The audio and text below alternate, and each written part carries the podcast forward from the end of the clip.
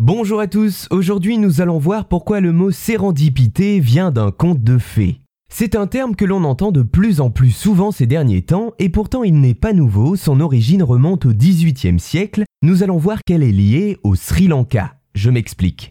La sérendipité, peut-être connaissez-vous ce terme, c'est l'art de trouver ce que l'on ne cherche pas. En d'autres termes, c'est un mot qui désigne l'action de faire par hasard ou par intuition une découverte qui donnera des résultats positifs. Pour être plus concret, parmi ce qui a été découvert par sérendipité, nous trouvons par exemple le Nutella, qui est né avec l'augmentation du prix du cacao que le créateur a remplacé par des noisettes. Ou encore dans l'art, puisque c'est quand même le thème de ce podcast, la grotte de Lascaux et la Vénus de Milo, qui ont toutes deux été découvertes par hasard sans être le fruit d'une recherche.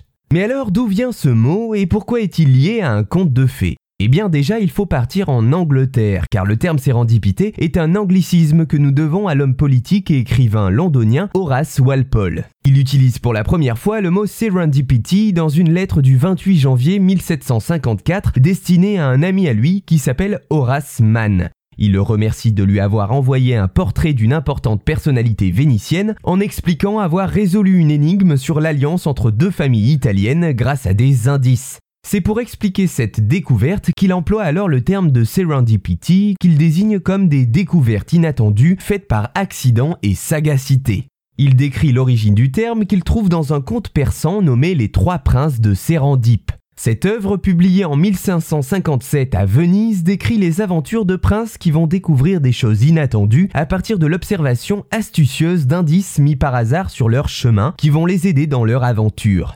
Ainsi, les trois princes vont recevoir des récompenses qu'ils ne cherchaient pas, comme le don de royaume et de richesses par exemple car ils décident de libérer une esclave qui se révèle par hasard être une princesse. Ce conte connaît dès sa publication un grand succès qui le fera arriver jusque dans les mains de Horace Walpole enfant et qui sera notamment repris par Voltaire pour écrire son conte Zadig en 1748.